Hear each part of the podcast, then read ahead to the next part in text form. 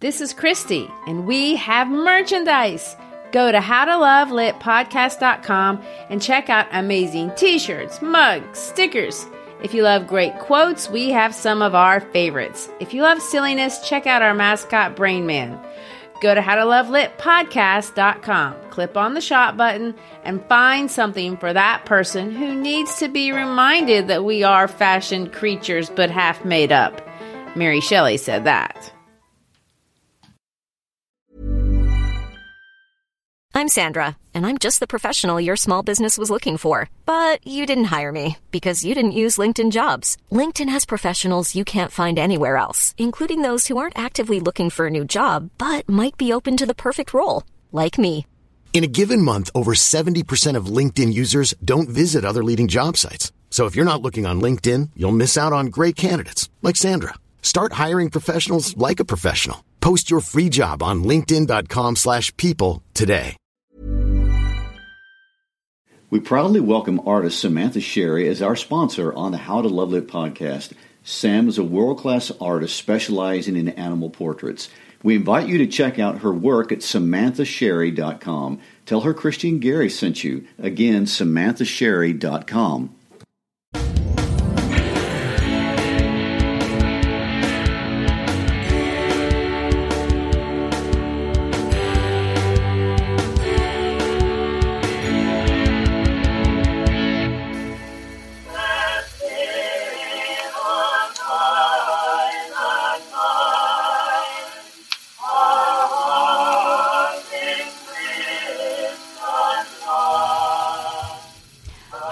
Christy Shriver. And I'm Gary Shriver, and this is the How to Love Lit podcast. Last week we finished our discussion of the famous Shelley Power couple, Mary and Percy.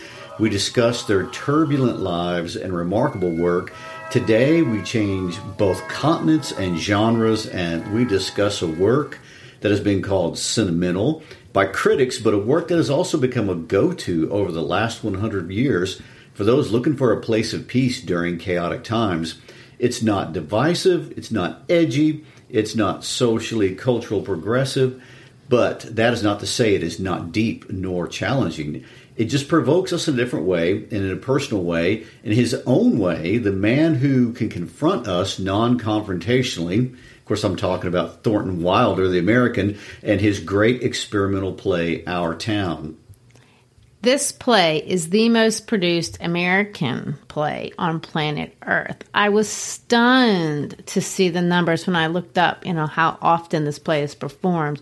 Over 400 performances a year. That's more than there are days. Uh, I will say that they're almost all amateur, which is surprising when you think about what is happening or really what doesn't happen in the play. There are no, get ready, no transformers, no superheroes, no explosions, no sex, nothing. Well, it's worse than that. There's not even a set, hardly any costumes, uh, not much of a plot, yet there have been over 4,000 productions in the last decade alone of this play. I know. They say, and of course, this doesn't count pandemic times because that doesn't count for anything, but on a usual year, there is never one night when our town is not being performed somewhere on the globe. To me, that's crazy. It's had a remarkable role in the lives of countless people. And, you know, when I look at the way that it's been used, it's the go to play when the world needs to remember that we are actually good people here on planet Earth and we're friends, even though sometimes you can't tell that from what you see on TV. It was performed at the Royal Exchange in Manchester, England, after that horrific, violent episode at the Ariana Grande concert in uh, 2017. It was the play Scarlett Johansson chose when she gathered the cast of Avengers to raise funds for the construction, or really the reconstruction, of Puerto Rico after their devastating hurricane. It's been used actually a lot of times over the years to calm people down, especially during political seasons that are especially divisive. It's performed regularly, I mean, regularly, year after year, by teenagers and high schools all over the world. It's performed in multiple languages, and I think it's cool that it's even been performed in American Sign Language, which would be really interesting to see if you ever had the opportunity. It's been performed by actors of all religions, ethnicities, and ages. And sometimes, and I've heard some of these on YouTube, when you hear people talk about plays that impacted them from their youth, things that were meaningful to them back in high school, this play comes up, which is unusual because essentially it's a play about mortality. And you don't consider, you don't even think about high schoolers even being biologically wired to think about mortality. True. Uh, in a practical sense, it's not surprising that it's extremely popular in high schools. I can't think of a single school around here who hasn't performed it. And, you know, as a person who has been in the orchestra pit in many high school performances, um, executing a high school performance of anything is no small feat. But in terms of execution, this one is more simple than, say, like Guys and Dolls or Beauty and the Beast. First of all, there's a lot of flexibility with the number of characters you have to have. I saw that there was one production group that did it with just seven, and the Broadway version used 50. So, for a high school drama teacher, that's helpful. There's no dancing and not a whole lot of singing, and there's not much of a setting or costuming. So that means that you know schools with low budgets can afford to perform it. There's no fancy makeup. This play can be done, and it can be done really well, no matter your financial or personal limitations. All it takes is some polished acting, and you can still do a really fine production of this play, which is nice. Another really big thing that drama teachers really talk about being an asset, although you may not think of it this way at first because of its unusual style, actually has been over the years the idea that this particular play is an exceptional good teaching tool for teachers to examine with students and instruct them in the basic elements of the theater experience. I mean, what is the role of each element of theater? How is the stage different than the novel? These differences are kind of highlighted one at a time by the stage manager over the course of the play. And even the basic idea of the fourth wall and what it means to break it is very clearly illustrated in this play. And I really think Wilder was going for that. I know he would be satisfied or feel satisfied if he could have uh, seen what all's happened to it. Uh, there are a lot of written letters where he expressed frustration uh, because he had these ideas of what he thought the theater should be and what he thought it was turning into. He attended lots of plays and he found most of them to be boring.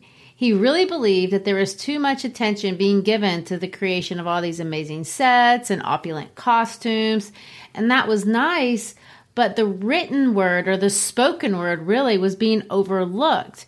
And he considered that to be what the heart of the theater experience was supposed to be. I think he probably would say the same thing about a lot of major movies today if he were to see them.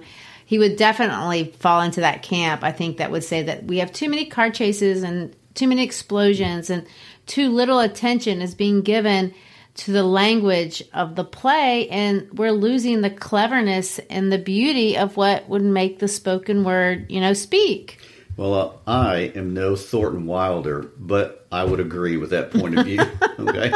Um, you know, and, but there are those that think that all those extra elements are a good thing. And in a sense, they are. There's no doubt. Uh, but there are many people who uh, would say, How many times can you blow something up? How many times can you stare at a beautiful set? Uh, Wilder really took this approach that there's magic and power in the word, which interestingly enough is that theological idea we just got through talking about in Ozymandias last week. So for Wilder, you have all this extra stuff. What ultimately happens is you lose the emotion.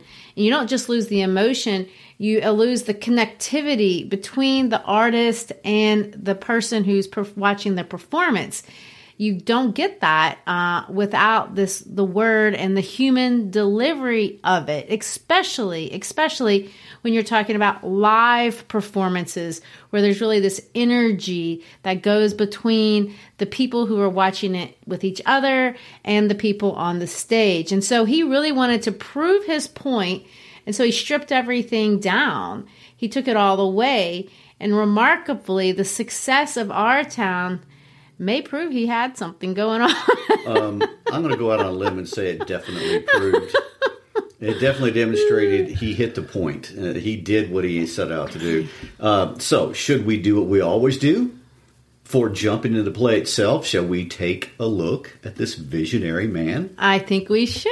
All right. I want to say I really, really like this guy. I have a lot of personal affinity uh, for him as a person. And he was kind of a particularly private and kind of unusual person.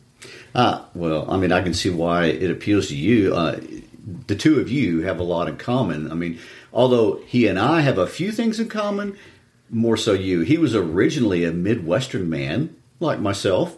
For those who don't know, I was born and raised in a small town about 30 miles north of Kansas City, Missouri.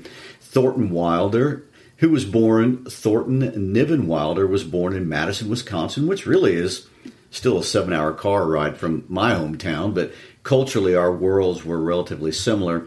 Um, albeit he was born in 1897 and I was born just a couple of years after that. well, I know this is a tangent, but do you think Thornton Wilder would have been a Kansas City Chiefs fan?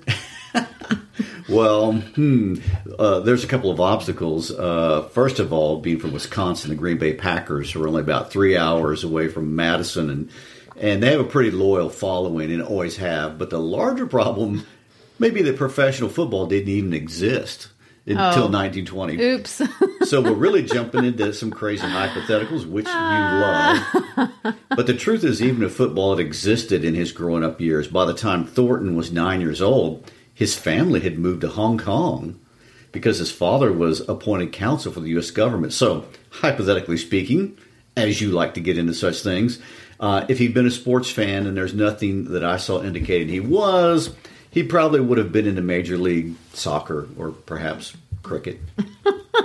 well, maybe the time problem would have been an issue. But uh, at this point, where he and I have something in common, even though I've never been to Hong Kong, is the idea that he was raised basically an expat. And of course, I think I've talked about this before. My parents didn't work for the government, but they were missionaries during my growing up years. And we moved around a lot all the way until I went to college. And so I kind of really get uh, what he seems to portray throughout the whole his whole life. He has this restless wanderlust and uh, I really think it's due to a lot of the uh, moving around that he did as a kid uh, because I know I feel that I attended 10 different schools and lived on three different continents by the time I was 17. And when you look at him, he really did a lot of these same kinds of things. If you look at after he left Wisconsin when he moved to Hong Kong, he attended a German school there but then he was sent back to the United States and he attended a boarding school in Berkeley, California. And then he went back to China, but this time instead of going to the German school, he attended an English mission boarding school. And then he goes back to California and eventually graduates from Berkeley High School. And then after that, he's going to go to a small liberal arts college, Oberlin, finally finishing up, although he I say he does finish well at Yale fancy schmancy Yale, just like his father, by the way. So here's my point. All that moving around, he has a lot of different worldviews going on that he's exposed to.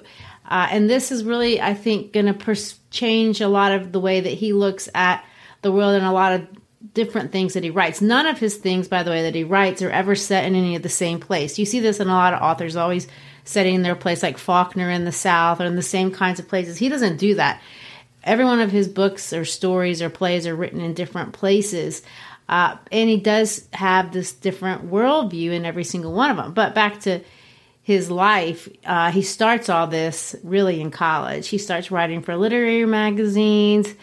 And, and then, of course, he graduates from Yale in 1921. So, 1921, Gary, what's the world looking like in 1921 Oh, if you're young little Thornton popping out of Yale and popping over to Rome, which is what he ends up doing. So much going on. But before I jump into that, I want to make a note about our experiences. And just to clarify, yes, you had the, the world traveling experience. I had the, I grew up in a town of 1,500 people, went to the same school, kindergarten through 12th grade.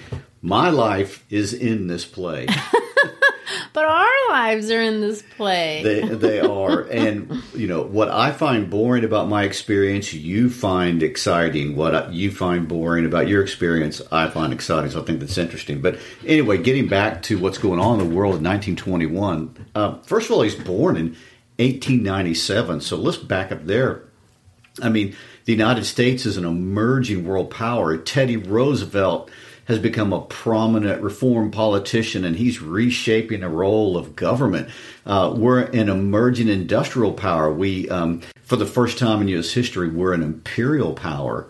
Uh, since 1815, the U.S. had really diligently tried to stay out of foreign affairs. And by 1916, we will be heading towards World War One. So uh, that's the ultimate antithesis of our past history with Europe. But the point of all that is we had 100 years of staying home from 1815 to 1916. And during Thornton Wilder's time period, that's ending.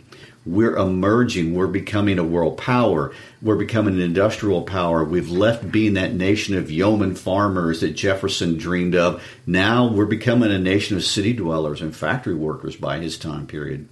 Well, of course, Wilder was involved in all that. I will say he, like a lot of the other men during World War One, did try to serve his country and enlist, but poor thing, he was rejected because he had bad uh, eyesight. anyway, uh, so he didn't get involved in some of those political things that you talked about uh, going on in Europe and America at the time. When we look at Wilder's life as an adult, we don't see a lot of those things going on. He's not like Orwell that's jumping into an involvement in the Spanish War or anything like that. But he does never stop traveling and he goes uh, from place to place, lots of places in Europe, and he expresses this restlessness of spirit that a lot of us feel who are kind of raised on the on the road, so to speak, and really rootless. He spends a year as a resident in Rome. He he's going to teach French in New Jersey. He goes back to Europe, but again, not as a soldier or anything like that. What he's doing in all this time is writing, writing, writing, and really getting better, better, and better. In 1927, he's going to publish his breakout novel titled The Bridge of San Luis Rey, and that's it struck gold. It was a bestseller. It made him rich and famous. By the time it won the Pulitzer Prize, which it did win one year after it was uh, after it came out, it had already gone through 17 printings and had sold over 300,000 copies. Now, in the age of the internet, we expect everything to be in the millions and gazillions, but that's a lot, especially back then.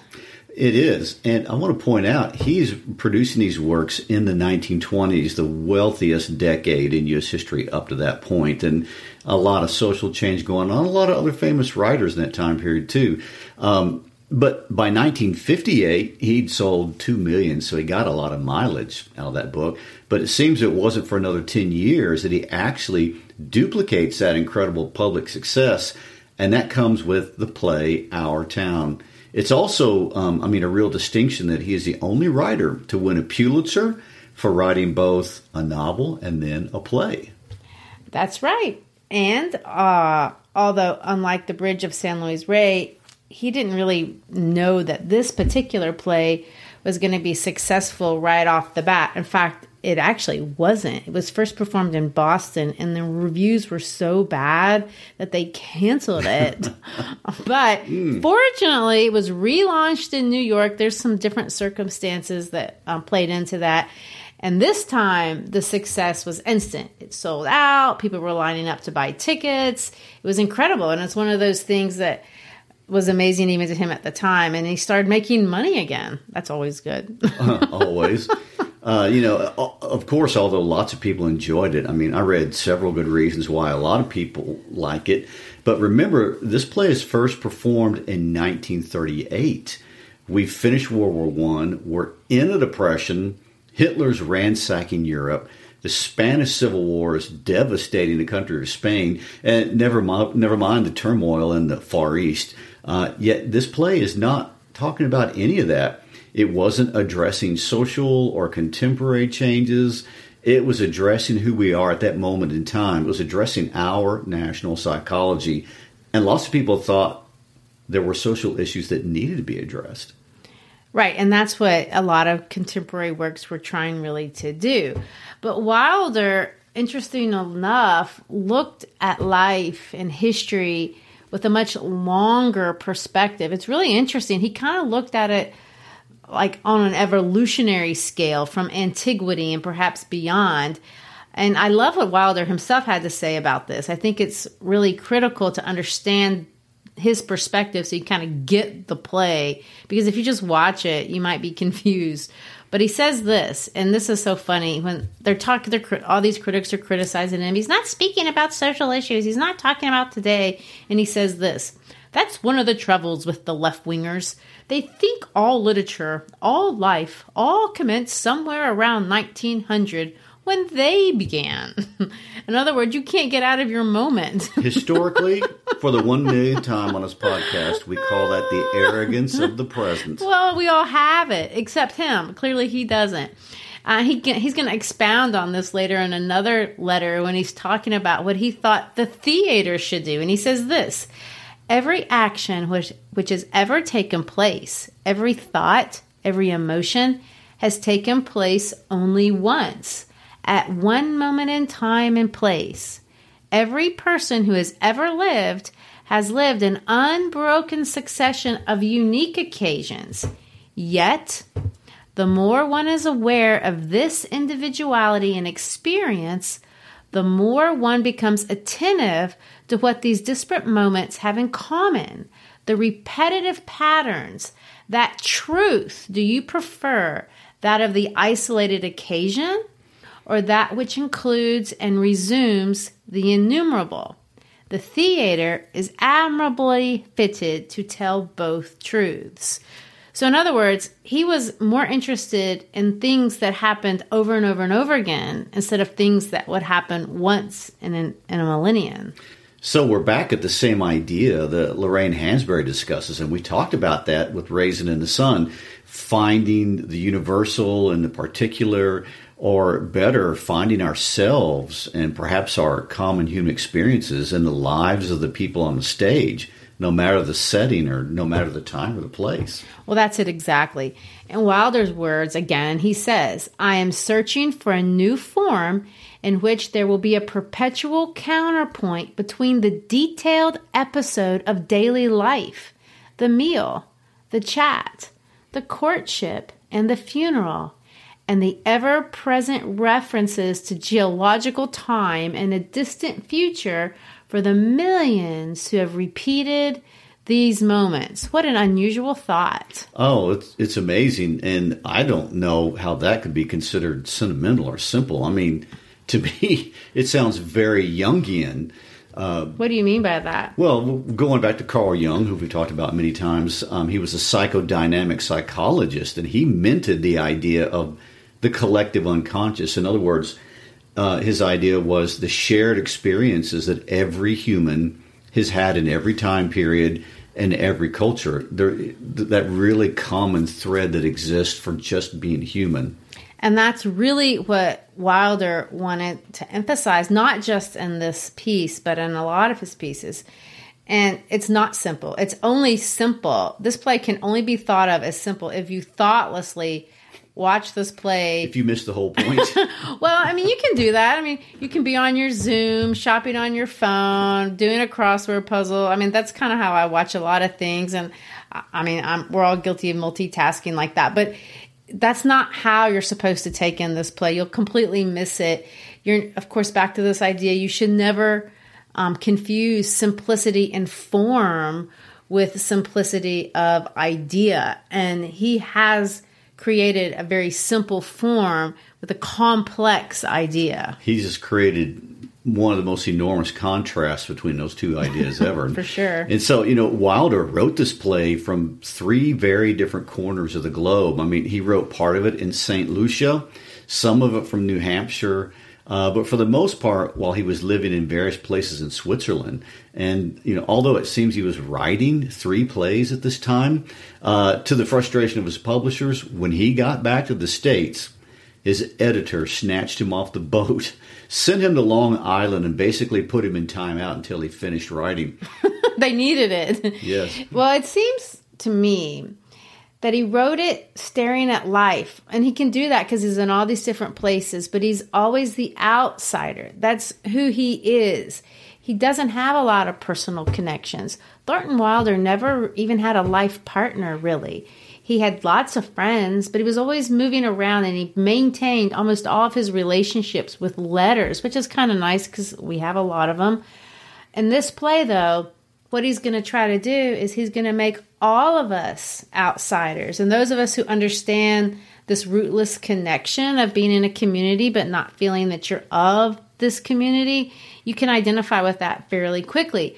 But even people like you, Gary, who lived in a place that had roots, what he wants to do is yank up those roots from you, set you down on this stage as a stage manager in a fictional community that is not your community, but it's an awful lot like your community wherever or whatever your community looks like. So when you are taken out of time and place of your particular place and you're set in Grover's Corner, which is his little town that he made up, you get to think about that. You get to think about what is this place? What is it really? What's this experience of life that they're having, that I've had, that I'm having now? What does it all mean? What does it mean for them? What does it mean for me? And lots of authors write these, a lot of poets write these kinds of questions. But interestingly enough, especially during his life, lots of the answers that you were getting from writers, especially after World War One, were dark and existential, you know, oh, where's the meaning of life? Oh, it doesn't mean anything. Postmodernism. Yes. Well, he doesn't go that direction at all. He's definitely not in the God is dead camp. In fact, he's going to kind of go the very opposite direction because he's going to say, when you strip life down, when you really look at it from the outside, what you're going to find is that it's meaningful. It's infinitely meaningful. Well, and how does he do this? I mean, it's clever. I mean, he starts to play with nothing on stage except two ladders and a few pieces of furniture. I know. Uh, to me, honestly, it's very European and it's modern in the sense, like, I don't mean like contemporary, I mean modern. Uh, is that that kind of that modern movement that was going on during his life? You think about modern artists. Think about Picasso. We all know Picasso was a very uh, talented painting. He could paint anything realistically, but he didn't want to do that. He wasn't trying to paint realistically. He wanted you to see things uh, from a perspective. About a year and a half ago, I went to Madrid and I got to see one of my favorite Picasso pieces, Guernica. It's really famous. I know most of you have probably seen it. If you haven't, pull it up on your phone. Uh, and incidentally, by the way, Guernica came out the same year that our town came out, but the differences were very, very well, the circumstances, let me say, were very, very different. The things that made Guernica come out were horrific. But anyway, when you go to see that painting today, it's very abstract and you, you don't really know what you're looking at. But when you walk through the room, there's just one painting in the room. It's huge and it's the only thing in there you don't see people crowding around like they do when they go see the Mona Lisa. Because when you go see the Mona Lisa, everyone's shoving each other. You're trying to knock over the old woman with the with the purse so you can get the selfie. I have experienced that. it's that. so horrible. And, and, I've participated in it myself. Everybody has. But when you go see Guernica, no one does that. There's reverence in the room. It's solemn and quiet. Everyone's staring, meditating. It's almost haunting when I saw it, I was truly affected. And I'm not really an art person and I'm not Spanish and I've never been to Guernica and I don't understand a lot of the things about the Spanish War. But in that room with all those different people looking at that painting, you feel this common humanity. And it's Picasso's simplicity that brings that there. So, although the emotions of these two pieces are very, very different, this is the same technique. One is on the stage and one is on the canvas. It's little pieces of, of different things that you're spreading out all over the stage or the canvas, and they all speak individually. But when you put all the little pieces together, you have a cohesive picture. So, what do we see in the play? We see a little boy playing with a baseball, and the stage manager tells you he's going to die. And you see Simon Stinson, the drunk choir director, yelling at the women in the church choir for their poor tone, which makes you laugh. But at the same time, this isn't a slapstick character he's a sympathetic character. He's tortured, and you know that guy. He lives in your town. You've met him. So, how do you read this play? Well, I don't say that about I don't say this about everything, but I do say it about our town.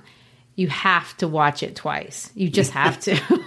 I, am living proof. You can't get it on a first pass. So what you need to do is just watch the whole thing. My favorite rendition, by the way, is the one with Paul Newman playing the stage manager. But there's so many. I don't. I can't even tell you if that's really the best one. But that's the best one that I've seen. So after you watch it once, then you can either read it or you can think about it and watch it again. And then on the second pass, after you get the double dose, you'll get it. I think. Hmm. Okay. So uh, let's at least break down the setup. Um, although the stage manager will do that for us pretty quickly, the first act is called Daily Life. But when you see it the first time, you have no idea what you're supposed to be noticing. I can tell you that. You see these two families, and they seem plain enough.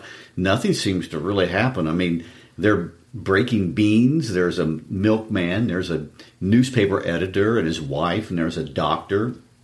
Kids are doing homework. One kid gets in trouble. There seems to be no storyline. Then you get in the second act called Love and Marriage, and you're kind of charmed. I mean, Emily is every girl who ever lived, worrying if she's pretty enough, and George is the clueless jock with the good heart.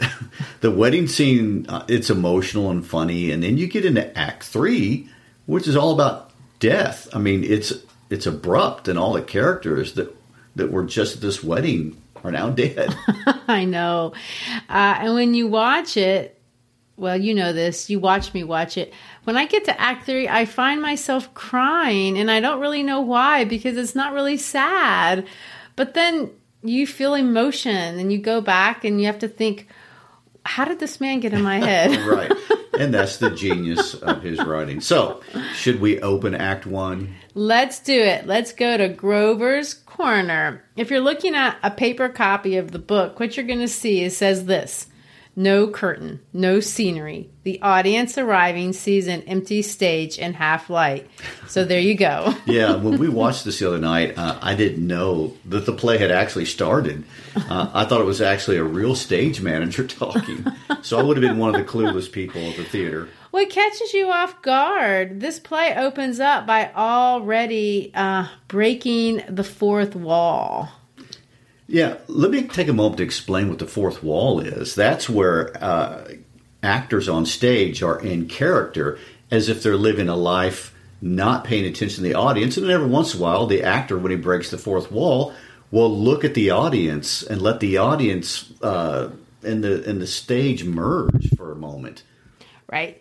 Uh, and let's just put this in a little bit of a historical context. I know this seems off, but it kind of makes it interesting to me. So Americans as with other forms of art, we're latecomers to writing theater pieces and uh, and all that kind of thing. But up to this point, when you think of up to well, the history of theater, you have Shakespeare, you have thought Sophocles, and they have these huge monologues, and everything's dramatic, and it's about important people like kings and queens. And then theater evolves in Europe, and they decide that's not what it's going to be. Theater is going to be realistic. It's going to be about regular people. It's going to be uh, more subtle and we're going to have sets and it's going to uh, and even that's how it is today the things on the stage are supposed to be reflective of what you see in your everyday life so you go to the play you see a set it's realistically set up like to look like somebody's living room and we watch it the actors pretend that they're real people and we pretend that they don't know that we're watching them and they ignore us. And uh, that's how the play, the stage world is set up. That's the theater experience. So, like you said, when one of the characters breaks the fourth wall and looks at us, it kind of shatters this idea that we're in two different places. Sometimes it can be even awkward for somebody to, on the stage to look at the theater people and start talking, although sometimes it's cool.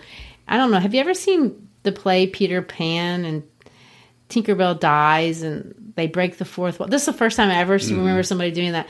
And they say, you got to say, I believe in fairies. And all the kids in the audience say, I believe in fairies. I believe in fairies. And then we get enough fairy juice or whatever, fairy dust to, to, to, to, re, to relive her. Did you ever watch? I don't know. Is that part of your childhood? uh, no, and no. no. so this play is unusual because they don't actually break the fourth wall and they don't even really erect it to begin with. I mean, there's no facade that they have a world at all. I mean, a guy comes out and starts talking to us like we just showed up to the empty theater. He calls us things like friends and folks. but then things start happening. I mean, a rooster crows and you realize this is the play. You also realize it's morning. I kind of think I remember you saying that. Oh, it's the play. yeah, and then we get into Wilder being this observer of small town life from the outside. Uh, and for those of us who have ever lived or moved into a small town in America, you really have to smile because he does really draw an accurate picture. When I was in my 30s, I lived in a little town called Wynne, Arkansas, a wonderful place for three years, which is unique because Wynne is the city of a smile because you can't say win without smiling, which is like every other small town in America. But what he does is he captures the essence that I felt in Wynne and that he felt in all those New Hampshire towns. Neighbors all know each other. People know the parents and the grandparents of everyone who lives in the community and who whether you like a person or not, you have to deal with them. You're living together, you're community building and in some sense that's bonding. It's like Lawson also. very, very Americana. You also see that Americans are very religious people, um, as most of the people in the world are, but we're very also very sectarian. I mean, we're Methodists and Unitarians and Baptists and Congregationalists and Presbyterians and Catholics. I know, and he really focuses on that, which I think is kind of funny because really those are all the same thing. They're all versions of Christianity, but in a small town, that's they're different and we're very serious about these distinctions. And I can imagine coming from China, uh, when Wilder sees something like this, he just finds that whole thing fascinating. But as much as it is Americana, it's universal because it's about community and family and faith. It's just one version of it. So, through the lens of a small rural community at the turn of the century, the last century, we can see any place. It doesn't feel all that far away. And I think he highlights this through his use of pantomime. So there's not actual stuff on the stage that represents those phys- those that era or that time. Everything it's a pantomime, so it's kind of a sketch. The impression is there. It's a strategy that you created in your mind that allows you to make it more than what it would have been if he, you know, made it one specific thing. Right. And, having said that, you, then you get into the daily lives of all the people in Grover's Corner, uh, as it would have been at the turn of the century. And from a historical perspective, he really tries to get it right.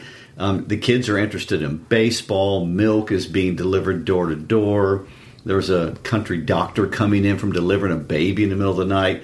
It's 5:45 in the morning. He also brings in the big events, the Treaty of Versailles, Lindbergh's flight. I mean, big things and little things. And then all of a sudden, the stage manager emerges to break the fourth wall again.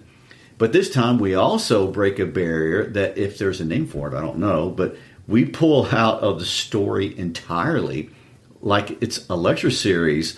There are actors planted in seats all over the theater calling out questions, not just to the stage manager, but actually to the characters who don't respond as actors but respond as characters. And there's this intellectual back and forth about science and anthropology and things like that.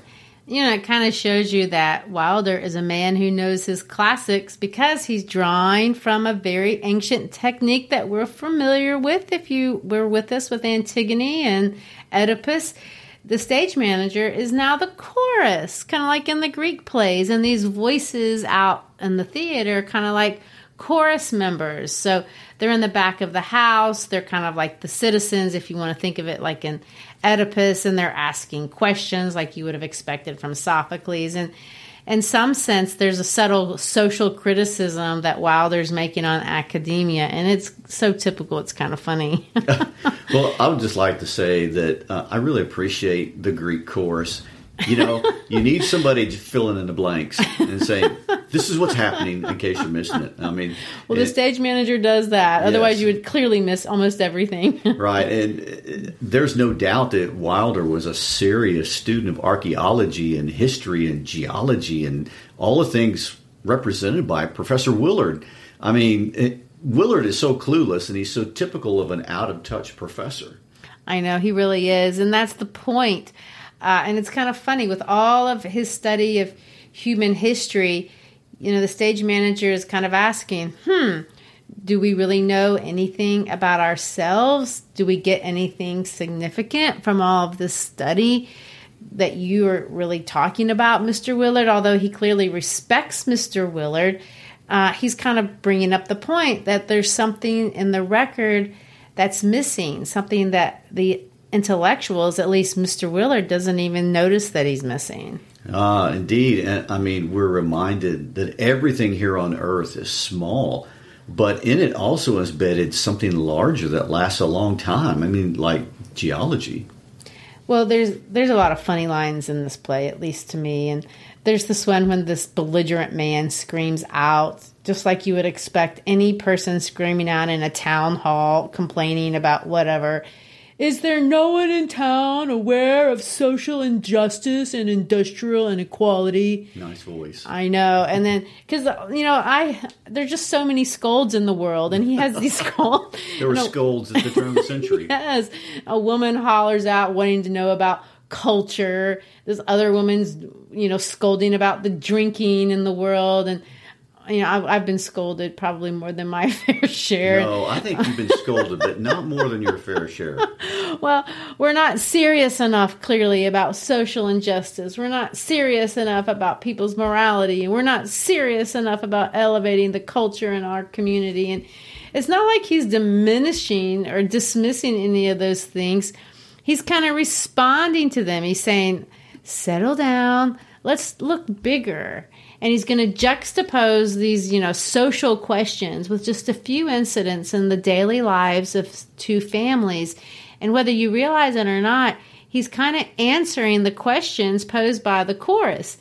And the incidents that he highlights, we're going to see that they have a problem with alcohol abuse. There is social inequality, and there's actually even culture of a kind, as he says.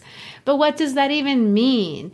And how can we improve these things? Actually, my absolute favorite line of this play, and really it's one of my favorite lines in a lot of plays. This the belligerent man is basically asking him why we don't have a better world and why don't we make a place where good people, you know, well, how well, how do we make it all work fair? And Mr. Webb is going to say, I guess we're all hunting like everybody else for a way that the diligent and sensible can rise to the top and the lazy and quarrelsome can sink to the bottom, but it ain't easy to find which I find particularly true. yes. You know, we have so many such so many political squabbles nowadays and all of them are trying to do just that. And truly it ain't easy to find well, to quote pro- Mr. Webb. he's prophetic. Indeed. Uh, so there are a lot of one-liners like that that are really catchy. Uh, but I want to get back to this element of time because I think it's unusual. We jump in with Wilder into this time warp. We're living a day in a life in Grover's Corner, but at the same time, he's given us details that fast forward in the future. And I mean, at one moment it's 5:45 a.m. and there's a train and kids are getting ready for school. But then we're told Dr. Gibbs is dead and there's a hospital named after him. Then we're back in the day of the life and it's later on and we move on and then it's night and hmm. It's true. And then you have all these events that happen and you have the choir practice and don't forget they're singing the song which actually they sing it four times in the play. Blessed be the tide that binds our hearts in Christian love, the fellowship, the kindred mind is like to that above. What does it all mean? Why do we sing this song? Why do we have all these jumps in time? We seem to be swimming around in something that's mundane, it's ordinary. Uh, the play says it's a nice town, you know what I mean? Nobody very remarkable ought to come out of it, so as far as we know. In some sense, Wilder wants us to think this is just not a very special place. But at the same time, he's making it an epic place. And he's going to say this so that people in those years from now will know a few simple facts about us. So he has to cross time in order to do this. He's kind of building a vertical community. In this sense, we can see that their hearts are bound, the fellowship, it crosses time. But of course, you can't really put all these pieces together until you get to Act for Act as, Three. as I experienced. Mm-hmm. Well, Act One is going to finish up with this little girl named Rebecca Gibbs. And she had gotten a letter, and she's talking about it to her brother because she found it very unusual. And she says this I never told you about that letter Jane Crofut got from her minister when she was sick. He wrote Jane a letter, and on the envelope, the address was like this it's saying, Jane Crofut, the Crofut Farm, Grover's Corners, Sutton County, New Hampshire, United States of America. And her brother said, What's funny about that?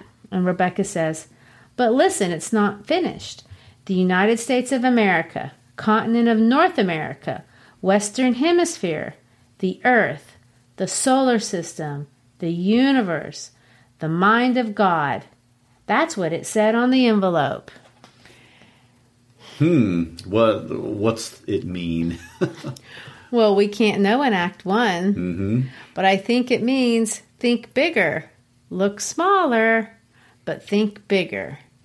You're so small and the universe is so big. But it says this I didn't read this line, but the next line she's going to say this The postman brought it just the same.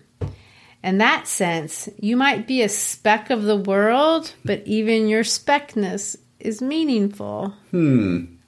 And then it's going to end with an invitation to smoke.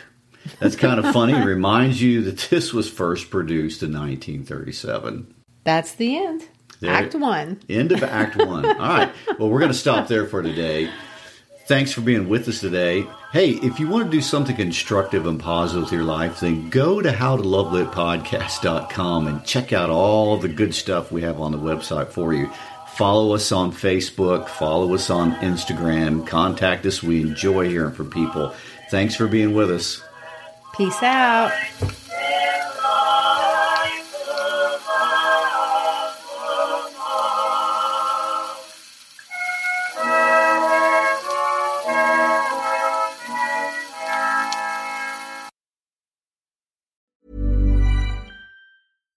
When you make decisions for your company, you look for the no brainers. And if you have a lot of mailing to do, stamps.com is the ultimate no brainer. It streamlines your processes to make your business more efficient, which makes you less busy.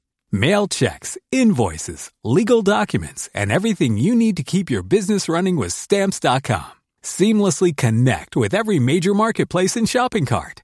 Schedule package pickups and see your cheapest and fastest shipping options from different carriers. With rates up to 89% off USPS and UPS rates. And with the Stamps.com mobile app, you can take care of mailing and shipping wherever you are. Make the same no-brainer decision as over 1 million other businesses with Stamps.com. Sign up with code PROGRAM for a four-week trial, plus free postage and a free digital scale. No long-term commitments or contracts. That's Stamps.com. Code PROGRAM.